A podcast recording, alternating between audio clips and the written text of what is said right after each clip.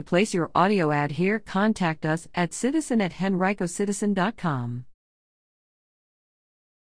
Henrico News Minute, March 3, 2021.